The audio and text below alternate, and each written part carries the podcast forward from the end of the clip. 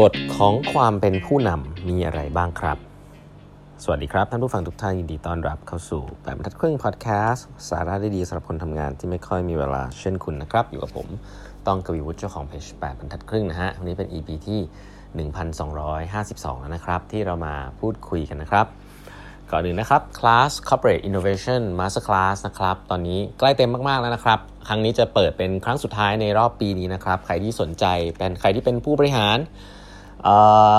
ที่ทำงานด้านวัตกรรมนะฮะเป็นเจ้าของบริษัทที่อยากจะเปลี่ยนแปลงองค์กรตัวเองนะครับ ให้สามารถปรับตัวได้เร็วขึ้นนะครับ อยากจะสร้างหน่วยงานที่เป็นทางด้านทำของใหม่ๆ ขึ้นมาในองค์กรนะครับ ก็สามารถส่งคนหรือมาเรียนเองได้นะครับ ก็ตอนนี้ใกล้เต็มล้วนะครับ ก็จะเป็นผมสอนเองนะครับ ก็จะเอาพวกประสบการณ์ในการทำงานในองค์กรนะครับ มามาเล่าให้ฟังนะครับว่าทำแล้วเป็นยังไงบ้างนะครับ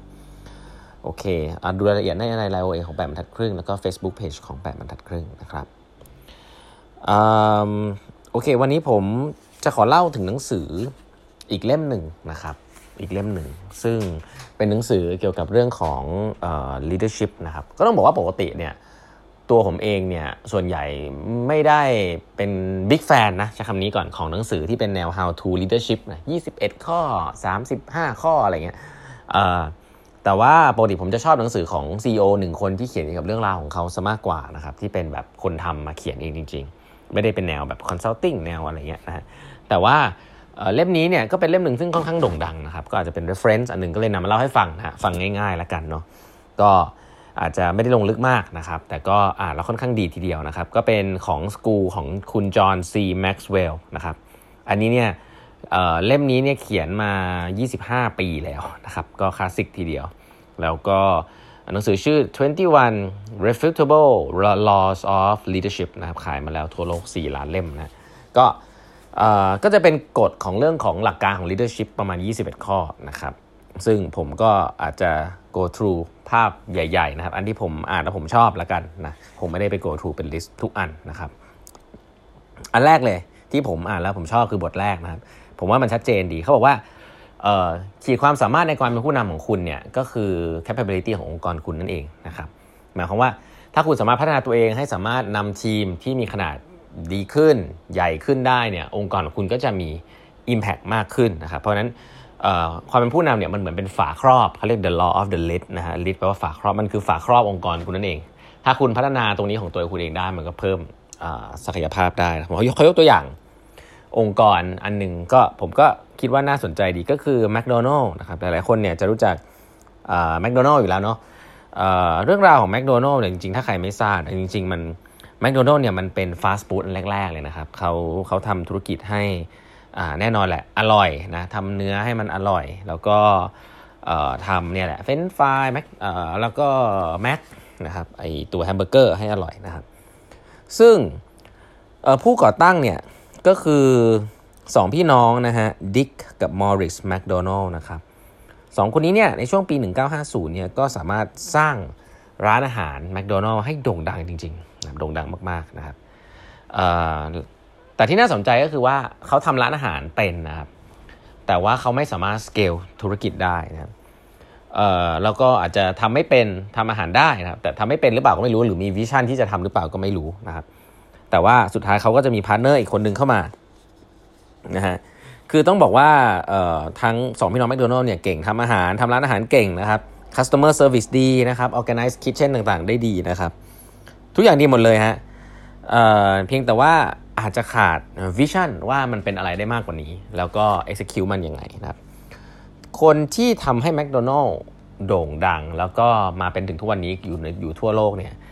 จริง ๆ ก็คือ partner ของทั้งสองคนนี้นะครับในปี 1954เนี่ยมีคนหนึ่งชื่อว่า Ray Kroc นะ Ray Kroc เนี่ยแหละครับ คือคนที่มาจัดระบบสร้าง vision จ้างคนนะครับ แล้วก็สเกลด้วย model franchiseส์ครับสิ่งนี้ไปทั่วประเทศแล้วก็ทั่วโลกถึงทุกวันนี้นะครับ ถามว่าเรย์ครอกเก่งอะไรนะครับ จริง ๆ ต้องบอกว่าตัวของ สองพี่น้องแมคโดนัลล์เนี่ยจริงไม่ได้เก่งแค่ทำอาหารเนาะเขาทำระบบในร้านค้า customer service ทุกอย่างได้ดีทำให้ลูกค้าชอบสุดยอดมากอยู่แล้วนะครับแต่ผมว่าที่ขาดนะที่เขาบอกว่าขาดคือวิชั่นนะซึ่งสิ่งที่สำคัญมากครับ เพราะถ้าคุณไม่เห็นความเป็นไปได้ของธุรกิจคุณที่มันใหญ่หรือ think big เนี่ยคือไม่ผิดนะ คุณอาจจะพอพอใจอยู่แค่สิ่งที่ตัวเองทำใช่ไหมมีลูกน้องประมาณอ่าห้าสิบคน 60 คน แล้วก็ได้กำไรก็โอเคอยู่ได้ แต่ว่าผู้นำเนี่ยอย่างเรย์ครอกเนี่ยเข้ามาเนี่ยก็คือเห็นโอกาสมากกว่านี้ มองเห็นตลาดว่าเฮ้ยมันใหญ่ไปทั่วโลกได้ เขาก็เลยเหมือนเปิดฝาให้กับแมคโดนัลล์ได้เติบโตครับจนมาเป็นทั่วโลกแบบนี้ แล้วก็สร้างคนหาคนทำระบบแฟรนไชส์ต่างๆนะเพื่อให้เกิดขึ้นแน่นอนเรย์ครอกก็ต้องเป็นผู้บริหารที่เก่ง แต่ว่าอย่างแรกที่สำคัญที่สุดเลย คือมันเป็นการเปิดฝาทำให้ potential แล้วก็ impact ของ McDonald เนี่ยมันใหญ่ขึ้นได้ครับก็อันนี้ก็คือตัวอย่างอันหนึ่งนะครับว่า เออมันไม่ได้มันไม่ได้ผิดเลยนะครับ ถ้าคนคนหนึ่งจะทำอะไรได้ดีสักอย่างหนึ่งแล้วก็ทำสิ่งนั้นไปเรื่อยๆนะครับ แต่ว่าผู้นำเนี่ยอย่างแรกที่สำคัญเลยนะครับคือวิชั่นว่าเฮ้ยมันสร้าง Impact จากสิ่งที่มีอยู่ได้แค่ไหนนะครับ แล้วก็เรย์ครอกนี่แหละเป็นคนที่ทำให้แมคโดนัลล์เนี่ยเติบโตแล้วก็เป็นอยู่อย่างทุกวันนี้ได้นะครับไม่ได้แบบว่าเป็นแบบเดิมแย่กว่านะ แต่แค่จะบอกว่าเรย์ครอกเนี่ยคือผู้นำของแมคโดนัลล์อย่างแท้จริงนะครับทำให้สิ่งนี้เกิดขึ้นเนาะ อันนี้คือเรื่องแรกนะครับอีกเรื่องหนึ่งซึ่งเเป็นหลักการเขาเรียก the law of influence นะฮะก็จริงๆแล้วคำว่า influence เนี่ยคือคำว่ามีอิทธิพลหรือว่ามีมีผลกระทบนะครับ คือไม่ได้ไปสั่งนะ ถามว่าผู้นำต้องมีอิทธิพลกับใครนะครับ คนหลักๆเนี่ยก็คือผู้ตามนั่นเองแหละ เราอาจจะเคยได้ยินคำนี้เนาะคุณเป็นผู้นำไม่ได้ถ้าไม่มีผู้ตามนะครับคำนี้จริงๆเป็นคำของจอห์นแม็กซ์เวลล์เลย ก็คือว่า คุณถ้าคุณไม่มีผู้ตามอะคุณจะเก่งให้ตายยังไง ไม่มีใครเขายินดีที่จะตามคุณเนี่ย คุณก็เป็นผู้นำไม่ได้นะแล้วเราจะพอนึกภาพออกเนาะว่าการเป็นผู้นำแล้วมีคนเดินตามมันไม่ได้เป็นเรื่องของตำแหน่งนะนี่คืออย่างแรกเลย การที่คุณ influence ใครสักคนได้เนี่ยหลายๆครั้งไม่ได้เกี่ยวกับตำแหน่งนะครับตำแหน่งอาจจะช่วยคุณในตอนแรกแหละที่ทำให้คนอาจจะให้โอกาสคุณนะว่าเฮ้ยอะลองดูซิเป็นยังไงอันนี้อาจจะช่วย แต่ถามว่าคนเขาจะตามคุณจริงๆเนี่ยมันเป็นไปได้ไหมว่าคุณอยากจะเดินตามคนเพราะว่าเป็นตำแหน่งโดนบังคับ อะแบบนั้นก็เป็นไปได้ แต่นั่นไม่ใช่คำว่า influence นะครับอันนั้นคือ order นะแต่ผู้นำเนี่ยจะต้องมีการ influence คน คือการที่มีอิทธิพลและทำให้คนเดินตามได้โดยที่ไม่ต้องบังคับนะครับอันนั้นอาจจะเกิดจากวิชั่นเกิดจากการบริหารอะไรก็ว่าไปนะครับเรายกตัวอย่างนะครับ เช่นผมเชื่อว่าในการทำงานเลยท่านจะเจอเพื่อร่วมงานอะที่ไม่เกี่ยวกับหัวหน้าเลยนะ แต่รู้ว่าเฮ้ยถ้าโปรเจกต์เนี้ยคนนี้คนนี้คนนี้คนนี้อาสาทำเนี่ยคุณอยากทำด้วย อะไรแบบเนี้ย แค่นั้นคนนั้นก็ถือเป็นเป็นผู้นำแล้วนะฮะหรือว่าอะไรก็ตามที่คุณอาสาว่าคุณจะทำแล้วมีคนอยากจะมาช่วยคุณนะ่ะแค่นี้ก็เป็นผู้นำแล้วนะครับสำหรับผมเรื่องสำหรับน้องๆนะเพื่อนๆนะครับว่าแค่นี้ก็คือการพัฒนาความเป็นผู้นำแล้ว แล้วนั่นคือคุณก็เริ่มที่เป็นผู้นำแล้วก็คือ มีคนอยากจะตามคุณทั้งที่เขาไม่จำเป็นต้องตามก็ได้นะครับใครผมคิดว่าการผู้นำในสถานการณ์หนึ่งซึ่งยากที่สุดนะครับแล้วก็หนังสือนี้ก็พูดไว้เนี่ยอันนี้เป็นสิ่งที่ผมเชื่อเพราะผมเคยอยู่ในองค์กรแบบนั้น ก็คือองค์กรที่เป็น volunteer นะ แล้วก็เกี่ยวกับเรื่องของการ recruiting ด้วย คือถ้าผมเจอน้องๆที่ทำงานทำกิจกรรมมา แล้วเป็นผู้นำกิจกรรมในมหาวิทยาลัยเนี่ย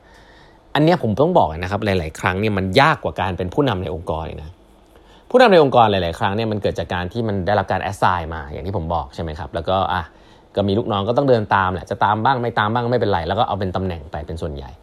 แต่ว่า leader ในองค์กรที่เป็น volunteer base เนี่ยอย่างองค์กรมหาวิทยาลัย หรือองค์กรข้างนอกเนี่ย ต้องบอกว่าหลาย ๆ คนทำงานเป็น part time ด้วยนะไม่อาจจะไม่มี commitment ก็ได้ อันนี้คือสิ่งที่ยากที่สุดเลยทำให้คนมี commitment กับสิ่งที่จะทำเนาะต้อง lead by example นะครับต้องทำให้เขาเห็นภาพต้องช่วยเหลือนะครับแล้วก็ต้องแต่คุณทำเองทุกอย่างไม่ได้อะต้อง empower คน แล้วก็อยู่กับเขาตรงนั้นอะไรเงี้ยผู้นำที่เจ๋งจริง ๆ เนี่ยนะครับก็คือผู้นำที่ไม่มีตำแหน่งนะครับ แล้วก็ถ้าคุณอยากหาผู้นำแบบนั้นเนี่ยอันนี้อันนี้ผมแนะนำส่วนตัวผมเจอน้อง ๆ แก๊งๆเนี่ยคือเก่งคือพวกเด็กกิจกรรมทั้งหลายที่มีตำแหน่งผู้นำ ในองค์กรนั้นๆ ที่เป็นเหมือน volunteer base นะครับถ้าทำได้แล้วเพื่อนๆยอมรับเนี่ยนั่นเป็นผู้นำจริงๆนะครับ เพราะว่าในงานกิจกรรมทั่วไปนะครับ ถ้าไม่ได้เป็นงานได้เงินหรืออะไรเงี้ยคนพร้อมจะเลิกเสมอนะครับแล้วก็นั่นก็แสดงว่าเออผู้นำเนี่ยอาจจะอาจจะไม่ถึงกับไม่เก่งเนาะแต่ว่าก็อย่างที่บอกครับเครื่องมือมันน้อยนะบริหารจัดการให้คุณให้โทษไม่ได้ การที่คนจะเดินตามเขาในงานที่เป็นกิจกรรมโวลันทีจริงๆเนี่ยต้องเชื่อในผู้นำคนนั้นจริงๆนะครับเพราะฉะนั้น การ influence คนเนี่ยอันนี้คือลักษณะของผู้นำที่ควรจะเป็นครับไม่ได้เกี่ยวกับตำแหน่งนะครับ เพราะฉะนั้นก็เอาเรื่องนี้มาเล่าให้ฟังก่อนละกันนะครับสองเรื่องก่อนนะสนุกดีนะครับวันนี้เวลาหมดแล้วนะครับฝากกด subscribe บรรทัดครึ่ง podcast นะครับ แล้วเราพบกันใหม่วันพรุ่งนี้ครับ สวัสดีครับ